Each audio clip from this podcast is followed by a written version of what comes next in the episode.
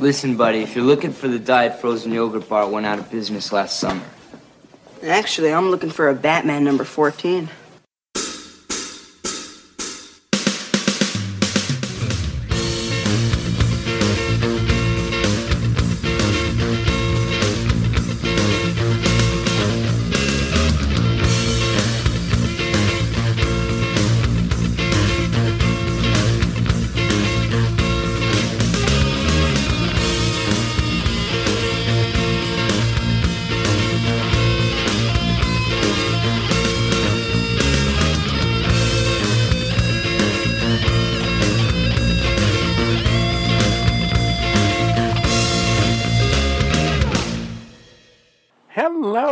Everyone, and welcome to the Coffee and Comics Podcast. I am your host, the caffeinated Clinton Robinson. And uh, before we get into everything today, I want to let everybody know we have an unofficial sponsor for this episode. That's right, folks. This episode is unofficially sponsored by Ruth and Darren Sutherland, who were kind enough to gift me a sampling of Comics on Coffee brand coffee. And just to let everybody know, today I am specifically having the Joker Blueberry Blast. And I'll, I'll let you know, folks, it's quite tasty. So, thank you very much, Ruth and Darren. This is not a paid plug, anyone. I just let you know that this is an option that's out there, and maybe you should look into it. And if nothing else, maybe you should make friends with Ruth and Darren Sutherland because, quite frankly, they're nice folks. Alrighty, so getting down to business. Today we are looking at a little comic called Zen Intergalactic Ninja Defend the Earth number two from Archie. That's right, folks, from Archie Comics.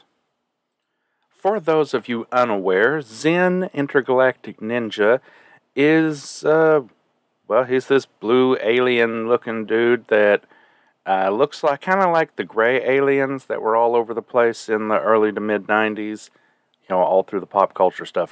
I'm not saying they were all over physically, I'm not saying they weren't, but you know.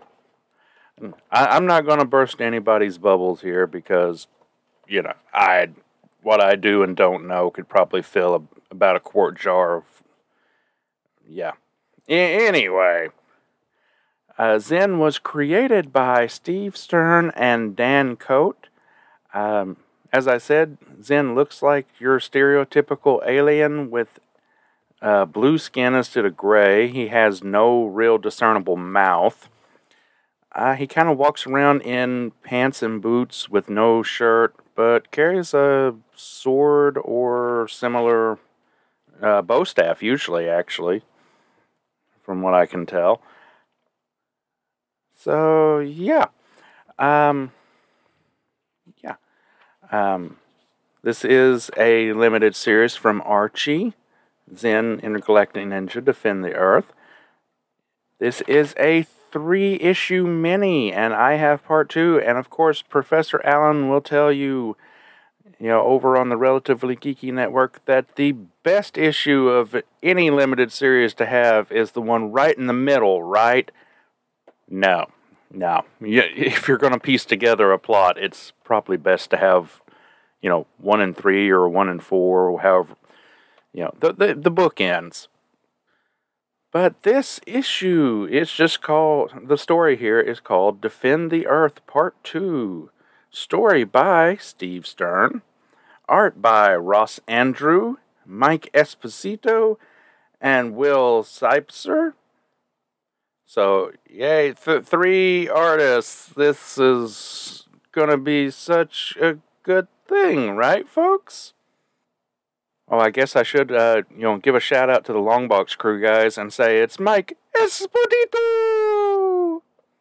I can't do it as well as they do. Sorry, Delvin. All right, so lettering by Bill Yoshida, coloring by Barry Grossman. Editor was Mike Esposito. Uh, managing editor Victor Gorlick. I'm sorry, Mr. Victor. Um, I have a terrible time with names. There's always at least one per issue, but since you're probably not listening to this podcast, I doubt you're really going to be terribly upset. All right, so our story opens in Maine with Jeremy Baker training on his new jetpack system, flying around with Zen accompanying him on a little flying surfboard thing until things goof up and Jeremy starts crashing to the ground. But thankfully, he is saved by one of their companions that I can't find his name right off. Um, it appears to be. Oh, for the love of goodness. Okay, who am I kidding? It really doesn't matter. He's saved by one of the recycled heroes here. And it'll make sense in a little bit because they all return to their cave hideout where we meet the other recycled heroes. Yes, that is really their name, the Recycled Heroes, because they are all made of recyclable materials. Trust me, it will all make sense later. I hope. We cut to the government, military, bunch of people that are out to get Zen because he's an alien, and the government is always after aliens in the 1990s because X Files was indeed a thing. But was it a thing in 1992? I don't remember what year X Files came out, but anyway, you know, that was the trope. And then we eh, skip over to another cave, or somewhere deep in the earth, something like that. Oh, yes, far below the surface of the earth. It, it could be a cave, though. Caves go down below. I'm trailing. Uh, that where we find uh, Lord Contaminus, our villain of the story, and he is very much in the mold of a Saturday morning cartoon villain. He and his, I don't think he has a name for his lackeys, but they're all basically the opposite of the recycled heroes. They are big time pollution creatures. Think somewhere between uh, Captain Planet and Power Ranger villains. That would be what these dudes look like. Anyway, we get their big plan about trying to find the geocrystal, which apparently uh, our good friend Jeremy Baker possesses. So that's how he created the recycled heroes. But if we, if Lord Contaminus gets the geocrystal and destroys it, nothing on Earth can prevent the coming of the kingdom of contamination. Scary, folks. This is the part where it's supposed to be scary. So, Jeremy tries to actually master using the geocrystal instead of the jetpack that we saw 10 pages earlier for whatever reason. And lo and behold, he actually can manipulate the force. Uh, I mean, use the geocrystal, and it shoots a beam of light up into the sky, which, of course, our crazy general man who is after Zen happens to spot. And then we see a lot more of the recycled heroes doing recycled hero stuff. Lord Contaminus sends off his guys for some kind of plot, so on and so forth. This feels like a bunch of filler. And when Contaminus's goons show up, there becomes a big three way brawl, and it's on, and suddenly it's off because, you know, we knock away a few guns from the military guys. But that's okay. We go and find Contaminus's goons on top of a tower, King Kong style.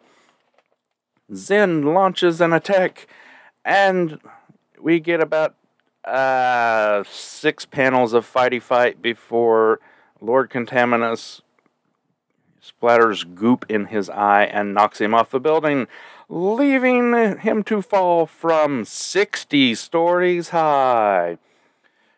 Be here next issue for the astonishing climax. And that's where I'll take a quick promo break and be back on the other side with my thoughts.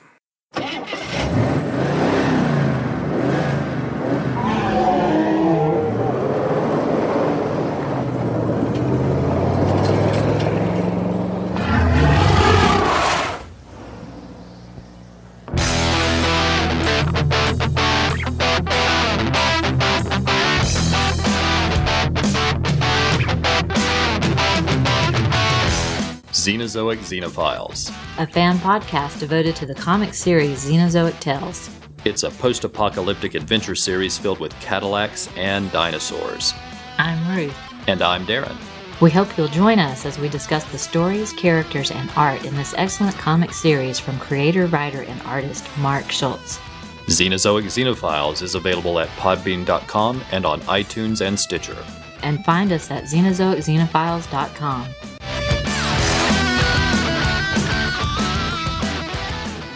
All right, everybody back. Good. Let's be perfectly honest here, folks. This isn't the worst issue I've ever read. Uh, the plot is basically non existent. This is a book designed to sell toys.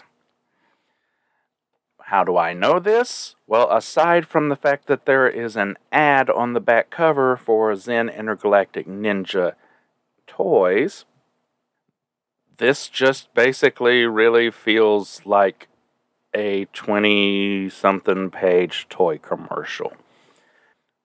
Okay, while, while I'm on it, let, let's talk about the toys. The toys are not great. Zen looks all right. Uh, we have Jeremy Baker. Okay. All right, put a pin in that. We have Jeremy Baker. We have Can It, which is a recycled can robot guy. We have Lights Out, which apparently was the guy that saved Jeremy earlier in the issue. Uh, he appears to be some kind of recycled computer parts guy.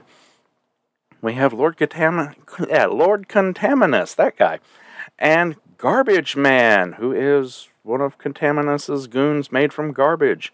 We also have the Hypership, which Zen's crew can use, and the Contaminator, which is a giant monster truck vehicle that Contaminus's goons use because it has Contaminus's face right there on the front and center of it. Oh my lord, these are such Teenage Mutant Ninja Turtle knockoff toys. If I didn't know they were from a, a licensed property, I would have sworn these were the things that you found at the Dollar General when nobody bought you actual Ninja Turtles. Ah, okay, Let, us go back to Jeremy Baker, who is of indeterminate age. They don't really specify anything. I'm sure he's probably meant to be a POV character for somebody, you know, 10 to 12 years old, something like that. His toy sculpt look makes him look like he could be 25. The way they draw him in the issue is anywhere from like 16 to 20.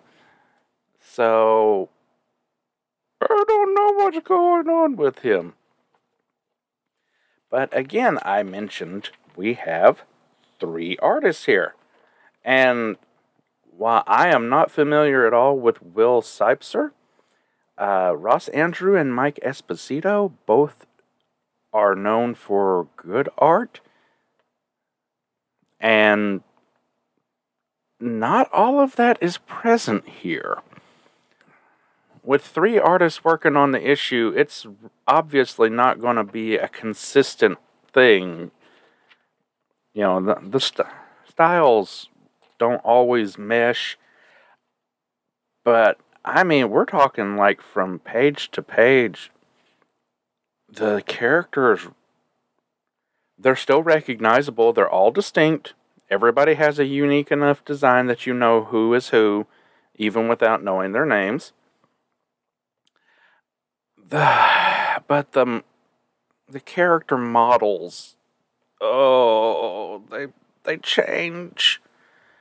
Like one one page, Zen can look about as cool as he possibly can. And then the next, he looks very goofy, very just round head on muscle body. Um, it, it's it's a thing. Um, I'm I'm not gonna fault it too much. Everybody is very much intended to be a a cartoony caric- caricature appearance, something like that. Because, as I said, this has a Saturday morning cartoon feel. It really seems like they probably were trying to push the idea of getting a Saturday morning cartoon out of this. They definitely wanted you to buy those toys. I have never seen those toys in the wild, folks. Has anyone else ever seen them? Can can you tell me were they of any decent quality at all? Somebody out there has to have seen these at a convention or some toy collector shop somewhere, I'm sure. Uh, the plot reduce, reuse, recycle. That you know, Archie Comics, the their hero line, they had a big success with a thing called Teenage Mutant Ninja Turtles Adventures. You know, this is a book that spun off from the Turtles cartoon series more than the original comics. Uh, after about, you know, a, a dozen issues at most, half a dozen probably, yeah, a mini series, and then like three more single issues. It spun off into its own thing, took the toys, made them into interesting characters, and ran with it. And it ran for like another six years. And it was fun. It was really. It was the kind of book you wanted to bridge the gap from like what everyone considers an all ages book, you know, kiddified stories, towards something slightly more mature. And at one point, you know, Archie Comics took the Turtles characters and started going on a, a, a conservation crusade, as best I could say.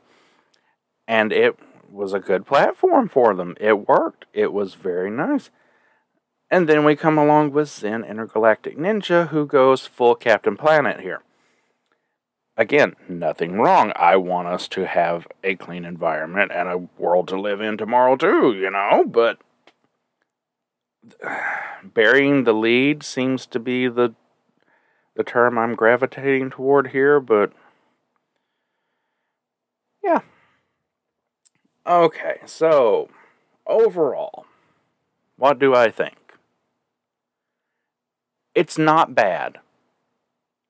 If I were reading this at eight years old, yeah, I probably would have loved it. It the single issue by itself is terrible because you really need the rest of the miniseries.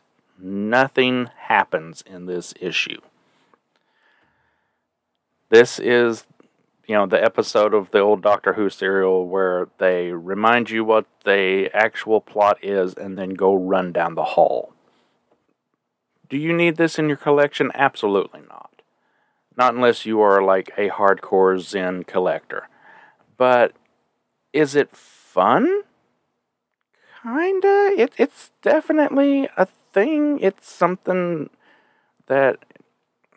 It's an artifact of its era. And if if that's your thing, go for it. Do I think everyone should read it? No. No. Th- this is a fair to Midland thing at best. So, I guess this is where I take another break, and I'll be back with some listener feedback. When you think of podcasts about religion, you probably think of this.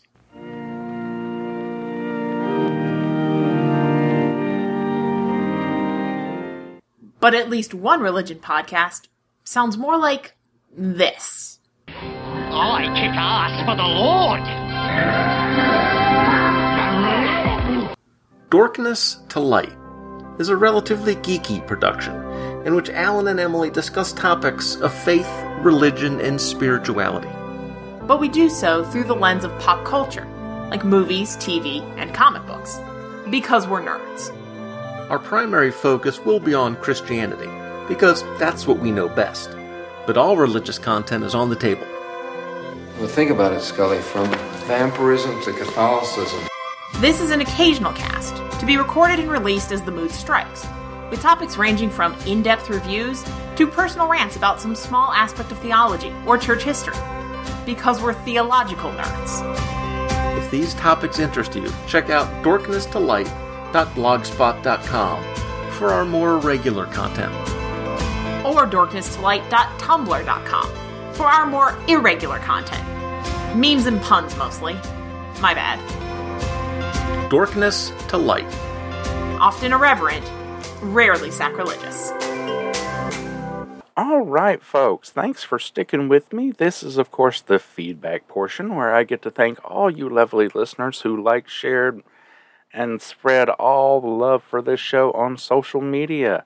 But a few bits of uh, housekeeping cleanup here first. First things first, I am now on Blue Sky. You can find me at Coffee and Comics. Yes, I I sniped on that one, got the name. Yay! Uh, second thing, if uh, you want to be more or less an official sponsor of this show, uh, there is a way. This show now has merch. We have shirts, magnets, coffee mugs, all that fun stuff available over on TeePublic. You can find the link down in the show notes. Many thanks to the wonderful Gregory Litchfield for his uh, redesign of the logo and allowing me to use that on the actual site to be able to earn a little bit of swag, a little bit of a uh, little bit of scratch for the swag. All right, last episode where we looked at huh, the Usagi Yojimbo comic that I forget the number right off. Got all the social media loves from My Lucha Sacrificio Dark, Gene Hendricks, Gregory Litchfield, Mike Garvey, Chris at BTO and Bat Books, Relatively Geeky Network, Ed Moore, Christatos, Laurel, The Longbox Crusade, at Boo underscore Suko, Al Sedano, and Jackson Zelda. Over on the Twitters, because I refuse to call it that stupid letter, Laurel said, Usagi! This is such a great comic. Looking forward to your episode. Well, I hope you enjoyed it, Laurel. And we got an email from Jason Zeller who reminded me, while I'm reading this, that it was Usagi Yojimbo Volume 3, Number 31. Thank you, Jason. Jason says, I enjoyed your coverage of the issue. It sounds like a fun, engaging yarn. I have never actually read this character before, but several people whose opinions I trust on comic books have talked about how fun it is and recommended it. I guess you are the one who will finally get me reading Usagi. I'm glad to know that, Jason, because quite frankly, uh, you've been missing out. He continues Typically, I don't usually go for the anthropomorphic characters, but this one sounds right up my alley. I just looked, and my library has seven trade paperbacks on Hoopla, and I believe Volume 3 is included. I like how Usagi's performance was beneficial both to himself, but also kept the ghostly business of the innkeeper and his daughters booming as well. Thanks and take care. Well, thank you, Jason, for writing in. And yes, I really hope uh, you do enjoy it because I don't see how you couldn't. Usagi is definitely right up your alley because, I mean, all the stuff you've recommended to me and and Usagi, you know, they all just kind of jive together. All right, folks, that is pretty much it for the feedback portion. I want to thank you all for staying with me, for listening, and remind you that there is the link down there for the TeePublic. And I guess that pretty much wraps it up. So I'll just say feel free to write in, contact the show, follow me on Blue Sky if you're there, and come back again to the place where the comics are never too old and the coffee is never too cold. This has been a Coffee and Comics production. All material referenced herein is copyright the respective owners and is believed covered under fair use. Feedback can be left by emailing coffeeandcomicspodcast at gmail.com, visiting the website at coffeeandcomicspodcast.blogspot.com, or on Twitter at coffeecomicsblg. Thank you.